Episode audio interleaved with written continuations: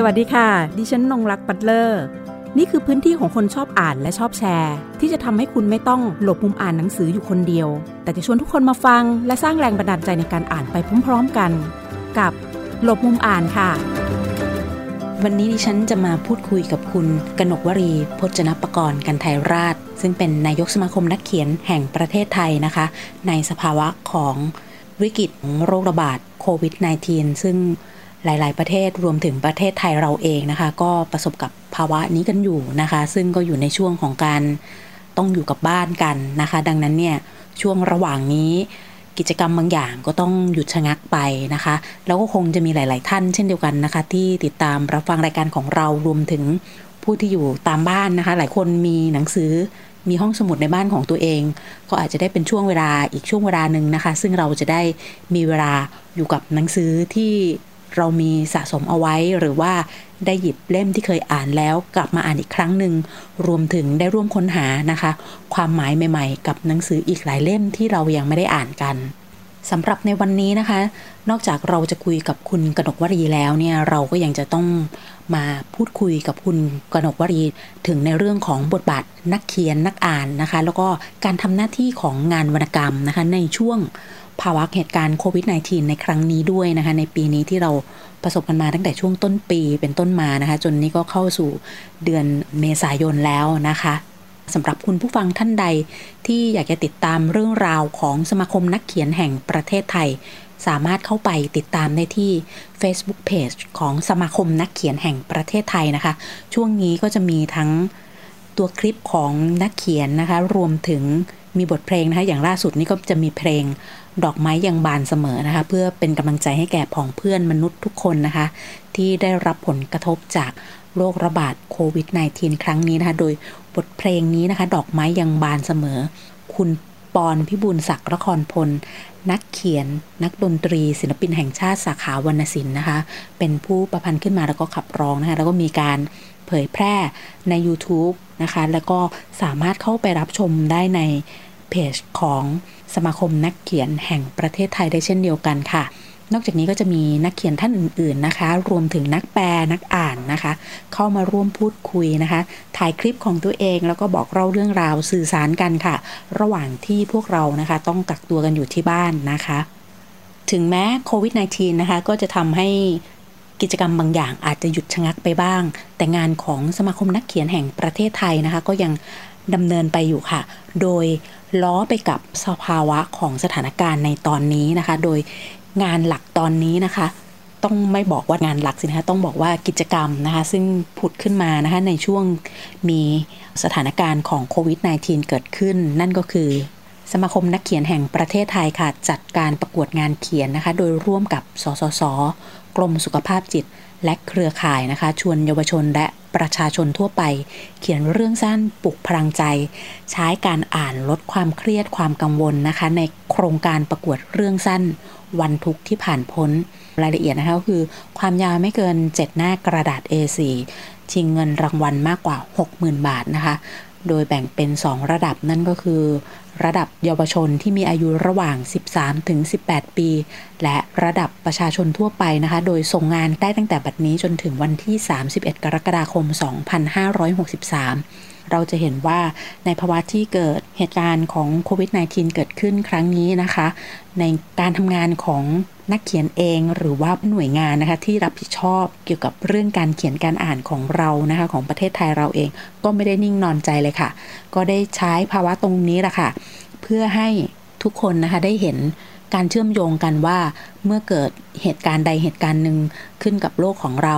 รวมถึงประเทศของเราแล้วเนี่ย สามารถที่จะนำเหตุการณ์เหล่านั้นค่ะ ไปถ่ายทอดเพื่อเป็นเรื่องราวเป็นงานวรรณกรรมได้อย่างไรบ้างนะคะ ซึ่งเดี๋ยวในรายละเอียดตรงนี้เราจะคุยกับคุณกนกวรีนะคะ โดยรายละเอียดของโครงการประกวดเรื่องสั้นครั้งนี้นะคะ สามารถดูได้ที่ Facebook Page ของสมาคมนักเขียนแห่งประเทศไทย แล้วก็ที่ Facebook Page ยาใจนะคะ Facebook Page ที่ชื่อว่า โครงการอ่านยาใจ เอาละค่ะ ทีนี้เดี๋ยวเราต้องมาคุยกับทางคุณกนกวลีพจนประกรณ์แล้วนะคะ ให้คุณกนกวลีรอพอสมควรแล้วนะคะในฐานะที่คุณกนกวลีเองก็เป็นนายกสมาคมนักเขียนแห่งประเทศไทยนะคะ มันก็อดไม่ได้ค่ะ เมื่อเกิดสถานการณ์แบบนี้ขึ้นมาว่า เอ๊ะ สืบเนื่องจากสถานการณ์โควิด -19 เนี่ยแหละค่ะว่ามีผลกระทบต่อทั้งตัวบุคคลนะคะที่เป็นปัจเจกแล้วก็สาธารณะ ในวงกว้างนะคะ ทั้งในต่างประเทศ แล้วก็ในประเทศเราเองค่ะ สมาคมนักเขียนเองนะคะก็ถือว่าเป็นหน่วยงานหนึ่งค่ะ ที่เรียกว่าเป็นตัวกลางระหว่างนักอ่าน นักแปลกับนักเขียนนะคะ เราก็เลยอยากจะทราบว่าโอ้ตอนนี้ทุกอย่างมันเหมือนมันหยุดชะงักไปแล้วอะค่ะ ทีนี้แผนงานระยะสั้นระยะยาวในการรับมือกับสถานการณ์ที่เกิดขึ้น ทางสมาคมเองมีการวางแผนงานไว้อย่างไรบ้างรวมถึง คุณกนกวลีเองเนี่ยมีมุมมองอย่างไรบ้างนะคะ ต่อสถานการณ์ณตอนนี้ แล้วมันจะสามารถสะท้อนออกมาในรูปแบบของงานเขียนงานวรรณกรรมอย่างไรอะค่ะคำถามนี้เราก็ต้องมองก่อนว่าโควิด -19 เนี่ย มันเกิดอะไรขึ้น เราต้องยอมรับว่ามันเกิดขึ้นทั่วโลกเลยนะเหตุการณ์นี้ มันทำให้มนุษย์เราทุกคนไม่ว่าจะอยู่มุมไหนยังไงเนี่ยเราได้เห็นถึงการแพร่ระบาดของโรค เราได้เห็นการต่อสู้ การระบาดของโรค เราได้เห็นชีวิตผู้คนที่มีทั้งการบาดเจ็บล้มตาย เรียกว่าเราเห็นทุกอย่าง และในการเห็นนี่แหละ ก็มากลับมาดูว่าอ่านักเขียน จะทำงานวรรณกรรม งานวรรณกรรมมันคืออะไร งานวรรณกรรมมันก็หนีไม่พ้นว่ามันคืองานของการบันทึกหรือการสะท้อนสังคม เรื่องราวเหตุการณ์ที่เกิดขึ้น โดยผ่านทางความรู้สึกนึกคิด ทีนี้เมื่อเราเห็นเหตุการณ์โควิด -19 สิ่งเหล่านี้เนี่ยนักเขียนก็จะเอาสิ่งที่ได้รับรู้ได้เห็นได้มีความรู้สึกเหล่านั้นมาเขียน เพราะฉะนั้นงานที่เขียนเนี่ยในเกี่ยวกับการโควิด -19 เนี่ยก็คิดว่า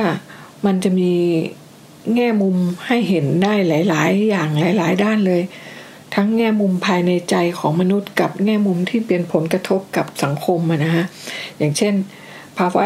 ภายในใจของมนุษย์เนี่ยเราเห็นความพ่ายแพ้ เห็นความสูญสิ้น เห็นความผิดหวัง เห็นความสมหวัง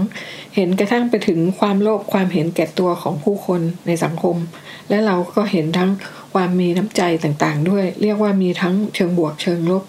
ทีนี้ในสิ่งที่เราเห็นเหล่านี้ถ้าเราจะมองว่าอะแล้วเราจะเอาอะไรเข้าไปจับหลักละ่ะ มันก็จับได้หมด เราจะสะท้อนในเรื่องของมนุษยวิทยาก็ได้ สังคมวิทยาเหรอ อะมีให้เห็นการเมืองการปกครองโอ้ยสนุกเลย เรื่องวิทยาศาสตร์ล่ะ ก็เห็นการแพทย์ก็เห็น แม้กระทั่งกระทบไปถึงเรื่องของเศรษฐกิจด้วย หรือจะย้อนกลับไปประวัติศาสตร์ได้หมด เพราะฉะนั้นฉันคิดว่านะฮะหลังจากเหตุการณ์นี้มันผ่านไปแล้ว หรือแม้กระทั่งขณะนี้เวลานี้เนี่ยนักเขียนหลาย ๆ คนเฝ้ามองดูอยู่ว่าจะสะท้อนภาพอะไรออกมา จะจับคอนเทนต์ไหนออกมา เพราะฉะนั้นงานถัดจากนี้เนี่ย น่าสนใจ น่าติดตาม เราอาจจะได้งานดีๆ ทั้งนักเขียนแล้วก็นักอ่านก็จะได้อ่านงานดี ๆ ด้วย แต่ทีนี้ในฐานะของสมาคมนักเขียนเนี่ยว่าอะถ้านักเขียนเขาทำแล้วเขาเขียนแล้ว แล้วพื้นที่ที่จะจัดแสดงงานให้เขาล่ะ มีไหมนะคะ มีไหมดิฉันกำลังมองว่าอย่างนี้ ปัจจุบันนี้เนี่ยเรื่องของการเขียนเนี่ย พื้นที่ในการแสดงงานหรือแสดงผลงานทั้งหลายเนี่ยถ้าเราแบ่งออกมามันก็จะเป็นสองอย่างใช่ไหมคะอย่างเช่นของเดิมมันก็จะเป็นเรื่องของหนังสือที่เรามีพื้นที่อยู่ แต่ว่าพื้นที่ในการทำหนังสือเนี่ยปัจจุบันเนี่ยมันก็ลดน้อยหายลงไปมากเลย แต่ก็ยังดีนะคะ มันก็ยังมีเวทีการประกวดขึ้นมาแทนที่นิตยสารหรือสื่อสิ่งพิมพ์ต่างๆ ที่มันหายไป อย่างเวทีการประกวดเรื่องสั้นที่มันมีอยู่ตอนนี้อย่างเช่นเดลนิวอย่างเงี้ยสมาคมนักเขียนจับมือกับเดนิวทำเดนิวอยู่ ฉันเชื่อว่าหลังจากนี้เนี่ยนะคะมันจะมีเรื่องราวของโควิดเนี่ยส่งเข้ามา จะมีมุมมองอะไรที่น่าสนใจอยู่ ก็ถือว่าโอเค อันนี้ก็เป็นพื้นที่หนึ่งที่มีให้กับนักเขียนนะคะ นอกจากของเดนิวมันก็ยังมีเดี๋ยวมีเรื่องสั้นประกวดพานแว่นฟ้าอีก และเดี๋ยวอีกพักหนึ่งเนี่ยสมาคมนักเขียนกำลังจับมือกับสสส จะทำการประกวดยาใจ ก็อาจจะมีเรื่องราวเหล่านี้เข้ามาแม้กระทั่งของ SCG ที่เราประกวด Young Thai Artist Award ด้านวรรณกรรมอยู่ ก็คงจะมี เพราะนั้นนักอ่านก็อาจจะต้องติดตามดูว่านักเขียนจะสะท้อนแง่มุมใดออกมาจะมี content ประมาณไหนนะคะ นี่อันนี้ดิฉันพูดไปเรื่องที่หนึ่งใช่ไหมคะก็คือพื้นที่ของที่มันเป็นหนังสือ แต่ปัจจุบันเนี้ยมันยังมีพื้นที่พื้นที่หนึ่งที่นักเขียนสามารถที่จะไปแสดงงานของตัวเองได้ก็คือที่เราเรียกว่าดิจิตอลซึ่งไอ้ดิจิตอลเนี่ยทางเราก็ไม่ได้ นิ่งนอนใจคือมันสามารถหนึ่งนักเขียนเนี่ยเขาจะช่วยตัวเขาเองได้ด้วยการเขียนลงเฟซของตัวเอง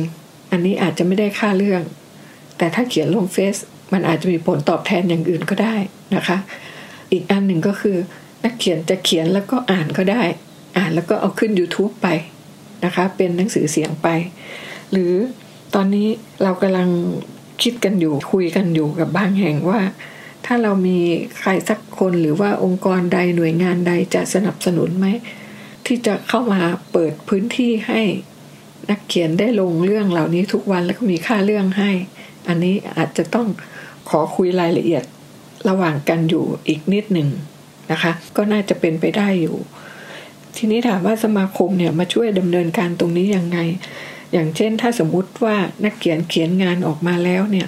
ถ้าจะลงในเรื่องของการประกวด สมาคมก็ไปจัดช่วยดำเนินการประกวดให้อย่างเราทำร่วมกับเดนิวทำร่วมกับสสสทำร่วมกับ s อ g ทำร่วมกับที่อื่นๆอีกอย่างเงี้ยนะคะ ส่วนของทางระบบดิจิตอลก็เช่นเดียวกัน สมาคมสามารถที่จะเข้าไปช่วยได้ในแง่ของการช่วยในการคัดสรรให้ช่วยในการดำเนินการให้ค่ะ อันนี้ก็เป็นสิ่งที่เรากำลังมองดูอยู่ ก็หวังว่านักอ่านนักเขียน นักอ่านก็จะได้อ่านงานดีๆ นักเขียนก็จะมีพื้นที่เขียน เพื่อที่จะสะท้อนความ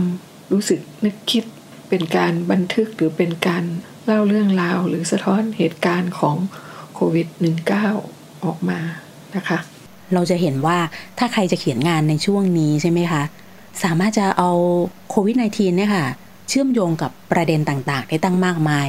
อย่างที่คุณกนกวลีนะคะ ได้ยกตัวอย่างไป นั่นก็คืออาจจะด้านมนุษยวิทยาก็ได้ สังคมวิทยาก็ได้ การเมือง เศรษฐกิจนะคะวิทยาศาสตร์ การแพทย์รวมถึงในด้านของบทกวีของคนที่ทำงานวรรณกรรมเอง ก็สามารถที่จะทำได้เช่นเดียวกันนะคะ ซึ่งตรงนี้นะคะสำหรับตัวดิฉันมองว่ามันเป็นโอกาสที่ดีเลยสำหรับ นักเขียนในตอนนี้นะคะ คือเราไม่ต้องจินตนาการแบบไซไฟแล้วค่ะ เพราะว่าตอนนี้ข้อมูลเยอะมากอยู่ที่ว่าแต่ละท่านจะหยิบมาเล่าในมิติไหนนะคะ ซึ่งจะทำให้เราเห็นได้หลากหลายมากยิ่งขึ้น อย่างที่คุณกนกวลีก็ได้ยกตัวอย่างไปแล้วนะคะ เมื่อสักครู่กันเกริ่นไว้แล้วนะคะ ว่ามีแบบเอ๊ะ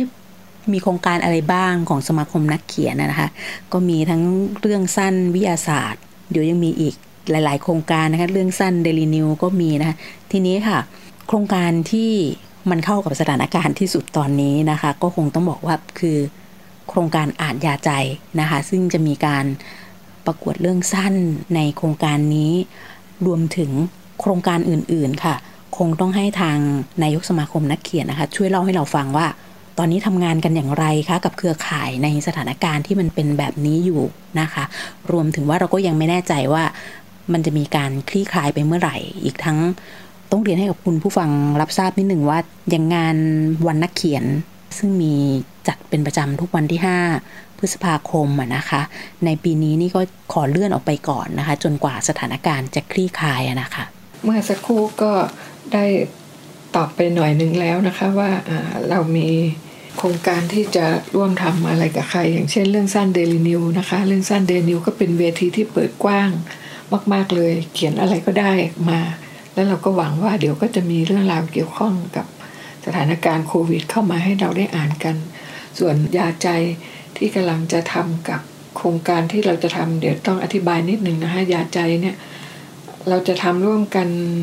กับหลายสถาบันนะคะ คือสถาบันราชานุกูลกรมสุขภาพจิต แล้วก็ธนาคารจิตอาสา แล้วก็แผนงานสร้างเสริมวัฒนธรรมการอ่านของสสส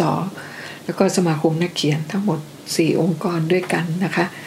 มันจะเป็นโครงการที่เราจะจัดประกวดอันนี้อันนี้ของใหม่นักเขียนนักอ่านจะยังไม่ค่อยทราบนักถือโอกาสนี้บอกเล่าเลยว่ามันจะเป็นโครงการที่เชิญชวนให้ทั้งเยาวชนและประชาชนทั่วไปส่งผลงานเข้าประกวดเป็นเรื่องสั้นนะคะ ในหัวข้อวันทุกที่ผ่านพ้นนะคะ อันนี้ไม่ใช่ชื่อไม่ใช่ชื่อเรื่องนะคะ คือหัวข้อที่จะทำคือวันทุกที่ผ่านพ้น เพราะนั้นผู้ที่จะส่งเรื่องสั้นเข้ามาก็ต้องคิดชื่อเรื่องสั้นขึ้นมาใหม่ ก็มีรางวัลให้กันอยู่หลายประเภทนะคะซึ่งผู้ที่จะส่งผลงานเนี่ยสามารถส่งผลงานได้ตั้งแต่บัดนี้จนกระทั่งถึงวันที่ 31 กรกฎาคม 2563 นะคะ การประกวดมันจะมีอยู่ 2 ระดับก็คือ ระดับเยาวชนที่มีอายุ 13-18 และอีกอันหนึ่งก็คือประชาชนทั่วไปนะคะ เป็นงานเรื่องสั้นที่เขียนยาวไม่เกินเจ็ดหน้ากระดาษ A4 แล้วก็เขียนขึ้นด้วยตัวเอง ก็เหมือนเรื่องสั้นทั่วไปนะคะ ที่เขียนขึ้นด้วยตัวเอง การประกวดเรื่องสั้นนี้ มันจะเป็นเนื้อหาที่เกี่ยวข้องกับการเผชิญกับความทุกข์ว่าคุณจะเจอความทุกข์แล้วคุณก็ผ่านพ้นมัน ไปได้ยังไง สะท้อนให้เห็นภาพคุณค่าในตัวเอง เห็นคุณค่าของชีวิต แล้วก็ยกระดับจิตใจของความเป็นมนุษย์ ด้วยความคิดสร้างสรรค์ และคุณค่าทางวรรณศิลป์ขึ้นมานะคะ ทั้งนี้คุณก็ต้องเป็นงานที่ปลุกพลังแห่งชีวิตด้วย นั่นหมายความว่าทุกท่านถ้าสนใจลองส่งเข้ามาประกวดร่วมกับอันนี้แล้วก็สำหรับท่านผู้อ่าน ก็หลังจากนี้ ก็จะได้เห็นงานดีๆ ที่อยู่ในหัวข้อวันทุกที่ผ่านพ้นเนี่ยนะคะ ให้ได้อ่านกันว่าแต่ละนักเขียนแต่ละท่านเขามีมุมมองความคิด เสนอทั้งความรู้สึกนึกคิดออกมาประมาณไหนยังไงเรื่องราวเป็นยังไงนะคะ อันนี้รางวัลของเยาวชนเนี่ยรางวัลชนะเลิศจะ 8,000 บาทนะคะ แล้วก็รองชนะเลิศอันดับหนึ่งห้าพันรองชนะเลิศอันดับสอง ส่วนรางวัลชมเชยมีห้ารางวัล รางวัลละสองพันบาท ประชาชนทั่วไปก็ รางวัลชนะเลิศประชาชนทั่วไปจะเยอะหน่อยนะคะ รางวัลของประชาชนทั่วไปชนะเลิศจะได้หนึ่งหมื่นบาท รองชนะเลิศอันดับหนึ่งได้แปดพันนะคะ รองชนะเลิศอันดับสองได้ห้าพันส่วนชมเชยมีห้ารางวัลก็จะได้รับรางวัลละสามพันค่ะ ถ้าท่านสนใจเนี่ยเข้าไปดูรายละเอียดได้ ในเว็บไซต์ของสมาคมนักเขียน แล้วก็เว็บไซต์ของแผนงานสร้างเสริมวัฒนธรรมการอ่านสสสนะคะข้อมูลนะคะสำหรับใครที่สนใจทำงานเขียนนะคะ ก็ยังผลิตงานได้เหมือนเดิมค่ะ โครงการประกวดต่างๆ ก็ยังมีนะคะ ตามที่คุณกนกวรีได้แจ้งไปนะคะสำหรับข้อมูลนะคะ อันนี้จะ Facebook Page ของสมาคมนักเขียนเช่นเดียวกันค่ะ 30 เมษายนนะคะ หมดเขตส่ง เรื่องสั้นวิทยาศาสตร์ค่ะ 30 เมษายน หมดเขตส่ง ซีไรต์ปี 63 ประเภทรวมเรื่องสั้นนะคะ 30 เมษายนค่ะ หมดเขตส่ง บทกวีเรื่องสั้น รางวัลผ่านแว่นฟ้า 31 กรกฎาคม หมดเขตส่ง เรื่องสั้นอ่านยาใจ แล้วก็ 1 ตุลาคม หมดเขตส่ง เรื่องสั้นเดลินิวสำหรับในเรื่องสั้นของเดลินิวก็จะมีการเผยแพร่นะคะ ทุกสัปดาห์นะคะ สามารถติดตามข้อมูลข่าวสารได้นะคะ จาก Facebook Page ของสมาคมนักเขียนแห่งประเทศไทยนะคะ เราก็จะเห็นว่าที่ผ่านมาได้ทราบแล้วนะคะว่าโครงการมีอะไรบ้างนะคะ ตอนนี้ของปีนี้ ทั้งได้วางแผนไว้ก่อนที่สถานการณ์จะมีสถานการณ์โควิด -19 นะคะ ทีนี้จะมาถามในเรื่องของอยากจะทราบเหมือนกันในเรื่องลิขสิทธิ์ของงานเขียนรูปแบบต่างๆนะคะ เราก็จะเห็นว่า ไม่ว่าจะเป็นงานเขียนแบบเดิมนะคะ หรือว่างานเขียนออนไลน์ ไม่ว่าจะเผยแพร่ทางช่องทางไหนต่างๆ เนี่ยค่ะ คุณกนกวลีเองมีความเห็นว่าตรงนี้เราก็ทราบนะคะว่ามันมีความสำคัญสำหรับผู้ที่เป็นคนสร้างสรรค์ผลงานผลิตผลงานนั้นๆออกมา ทีนี้ในรูปแบบของการเขียนออนไลน์ หรือว่าลิขสิทธิ์ประเภทอื่น ซึ่งหนึ่งชิ้นงานของแต่ละคนมันก็อาจจะแปลงไปเป็นอย่างอื่นได้ด้วยนะคะเราควรจะให้ความสำคัญ กับตรงนี้มากน้อยแค่ไหนอะคะจริงๆแล้วเรื่องของลิขสิทธิ์เนี่ยมันเป็นเรื่องที่นักเขียนทุกคนจะต้องใส่ใจไม่ว่าคุณจะเขียนทางออนไลน์ หรือว่าเขียนทางไหนก็ตามนะคะ เพราะว่ามันเป็นเรื่องพื้นฐานเลย ที่นักเขียนเราจะต้องรับรู้ว่าหนึ่งคุณผลิตงานขึ้นมาแล้วเนี่ยคุณสามารถที่จะนำมันไปใช้ประโยชน์อะไรบ้าง มันสามารถที่จะ ทำให้คุณได้รับสิทธิอะไรจากงานที่คุณเขียนบ้างนะคะ ซึ่งหลักง่าย ๆ เลยอันดับแรกเลยก็คือ เมื่อไหร่ก็ตามที่คุณเขียนงานออกมา แล้วคุณเผยแพร่ออกสู่สาธารณะ ไม่ว่าจะเป็นทางไหนเนี่ยกฎหมายมันจะคุ้มครอง ให้คุณเป็นเจ้าของลิขสิทธิ์นั้นโดยอัตโนมัติ และคำว่าเป็นเจ้าของลิขสิทธิ์เนี่ยคุณจะทำอะไรกับเขาได้กับงานชิ้นนั้นได้ นั่นก็คือคุณสามารถที่จะเอาไปพิมพ์ไปเผยแพร่ คุณจะเอาไป ดัดแปลง คุณจะเอาไปทำอะไรกับมันก็ได้ คุณจะไปยกให้ใครก็ได้นะคะ เพราะนั้นไอ้คำว่าคุณจะไปยกให้ใครก็ได้ อันนี้มันก็มีนัยยะสำคัญอีก ว่าคุณก็ต้องระวังด้วยว่าคุณจะยกให้ใคร พร้อมที่จะยกให้หรือยัง เพราะว่าจริง ๆ แล้วเนี่ยลิขสิทธิ์หรือว่าความคุ้มครองในงานเขียนนั้นๆเนี่ยมันจะอยู่กับคุณไปตลอดชีวิตของผู้สร้างสรรค์งาน แล้วก็ยังคุ้มครองต่อไปถึง หลังจากที่ผู้สร้างสรรค์งานนั้นตายไปแล้ว 50 ปีด้วยนะคะ เพราะนั้นยิ่งตอนนี้เนี่ยเมื่อมันมีระบบดิจิตอลเข้ามาเนี่ยมันมีรูปแบบของธุรกิจเกิดขึ้นเยอะแยะมากมาย แล้วการเขียนหนังสือเนี่ยมันสามารถที่จะเอาไปขยายต่อยอด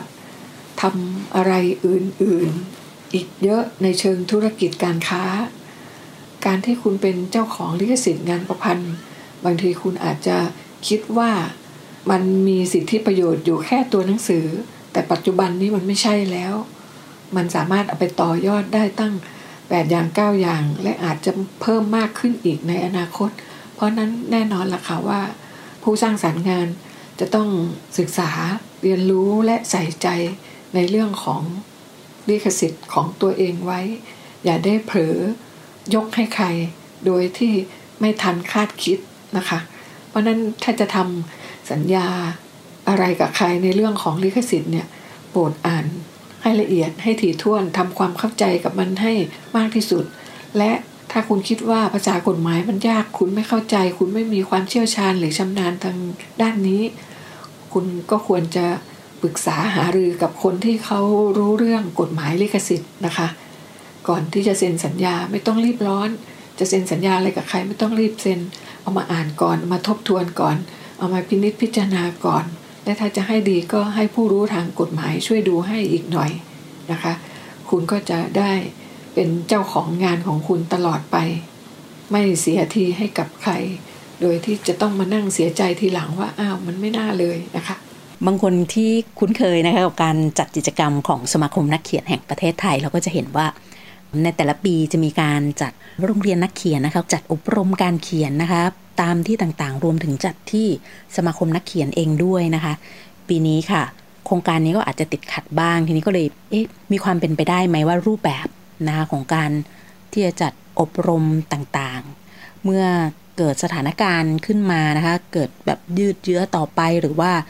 ก็ยังไม่คลี่คลายเนี่ยค่ะจะมีการเปลี่ยนรูปแบบ เป็นการอบรมผ่านรูปแบบออนไลน์บ้างไหมนะคะ อันนี้ก็อยากจะทราบด้วยเช่นเดียวกันนะคะว่าเอ๊ะ ทางสมาคมเองเนี่ยกับกรรมการท่านอื่นๆนะคะจะรับมือกับสถานการณ์ตรงนี้อย่างไร รวมถึงจะหาทางออกอย่างไรบ้าง เพราะแน่นอนว่าตอนนี้หลาย ๆ คนก็อาจจะมีเวลาอยู่บ้านมากขึ้นนะคะ มีกิจกรรมการอบรมการเขียน หรือการอ่านเพิ่มขึ้นมานะคะระหว่างที่อยู่บ้านก็น่าจะเป็นการได้ใช้เวลานะคะที่บางคนบางคนอาจจะมีเวลาเหลือเฟือด้วยนะคะ ได้มาทำกิจกรรมอย่างอื่นด้วย อีกทั้ง ก่อนที่เราจะปิดรายการนะคะ ก็คงต้องขอสารสั้น ๆนะคะ ของนายกสมาคมนักเขียนไปยังนักเขียนแล้วก็นักอ่านทุกคนด้วยอะค่ะ อันนี้ก็คิดอยู่ค่ะ อาจจะเป็นไปได้ เดี๋ยวจะขอรอดูสถานการณ์อีกนิดหนึ่งนะคะ ตอนนี้สมาคมนักเขียนโรงเรียนนักเขียนที่เราทำอยู่เนี่ยท่านก็คงจะได้ติดตามกันต่อไปว่าเราจะปรับรูปแบบไปในลักษณะไหนยังไงค่ะ พอเกิดเหตุการณ์โควิดขึ้นเนี่ยดิฉันคิดว่าอย่างนี้เลยค่ะทำปัจจุบันให้ดีที่สุดค่ะ สั้นที่สุดเลย ถ้าทำปัจจุบันให้ดีที่สุดทุกอย่างก็จะดีขออวยพรให้ทั้งนักเขียนนักอ่านทุกท่าน สุขภาพแข็งแรงนะคะ ห่างไกลจากโควิดนะคะ ขอบคุณค่ะวันนี้หลบมุมอ่านต้องขอขอบคุณคุณกนกวลีพจนปกรณ์นะคะ กันไทยราชนายกสมาคมนักเขียนแห่งประเทศไทย ซึ่งมาร่วมพูดคุยแลกเปลี่ยนกับเรานะคะ ภายในสภาวะของสถานการณ์โควิด -19 ของปี 2563 และทางรายการของเรานะคะ ก็ฝากความห่วงใยนะคะ ไปถึงคุณผู้ฟังทุกท่านนะคะสำหรับใครที่อยู่ในช่วงของการอยู่บ้านนะคะ ก็สามารถที่จะใช้การอ่านหนังสือนะคะ ในระหว่างที่อยู่บ้านนะคะ เป็นการค่อยๆได้อ่านไปนะคะ บางคนก็อ่านเร็วอ่านช้า ชอบเล่มไหน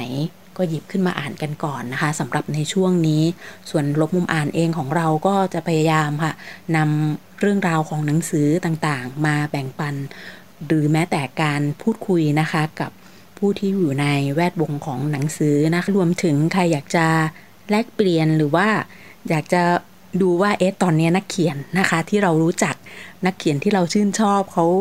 ทำงานเขาอยู่กันอย่างไรนะคะ ในภาวะของโควิด -19 ตอนนี้ก็เข้าไปดูได้ค่ะนะคะ ในคลิปต่างๆ ของสมาคมนักเขียนแห่งประเทศไทยนะซึ่งได้มีการอัปเดตนะคะ อยู่อย่างสม่ำเสมอในช่วงเวลาดังกล่าวนี้นะคะ ดิฉันเองก็ได้แต่หวังใจว่านะคะ เราก็จะอยู่ เป็นเพื่อนนะคะ เพื่อนยาใจกันค่ะ เพื่อจะอ่านหนังสือไปพร้อม ๆ กันนะคะ ตอนนี้เราก็มีถือว่ามีชุมชนการอ่านนะคะ ในห่วงเวลาของโควิด -19 ไปด้วยไปพร้อม ๆ กัน เราคงได้อ่านหนังสืออีกหลายๆเล่มค่ะ ซึ่งเกี่ยวกับโควิด -19 ไปพร้อม ๆ กันนะคะ หรือว่าหลังจากที่สถานการณ์คลี่คลายแล้วนะคะ ส่วนผลงานของใครนะคะ จะได้รับรางวัลแล้วผลงานของใครที่ ได้จารึกเรื่องราวของโควิด -19 เอาไว้ในรูปแบบของวรรณกรรมนะคะ เราก็คงจะได้หยิบมาพูดคุยกันในโอกาสต่อไป ขอบคุณที่ติดตามรับฟัง สวัสดีค่ะ หากมีหนังสือดีๆ ที่อยากมาแชร์กัน มาบอกกับเราได้นะคะ แล้วกลับมาหลบมุมอ่านด้วยกันค่ะ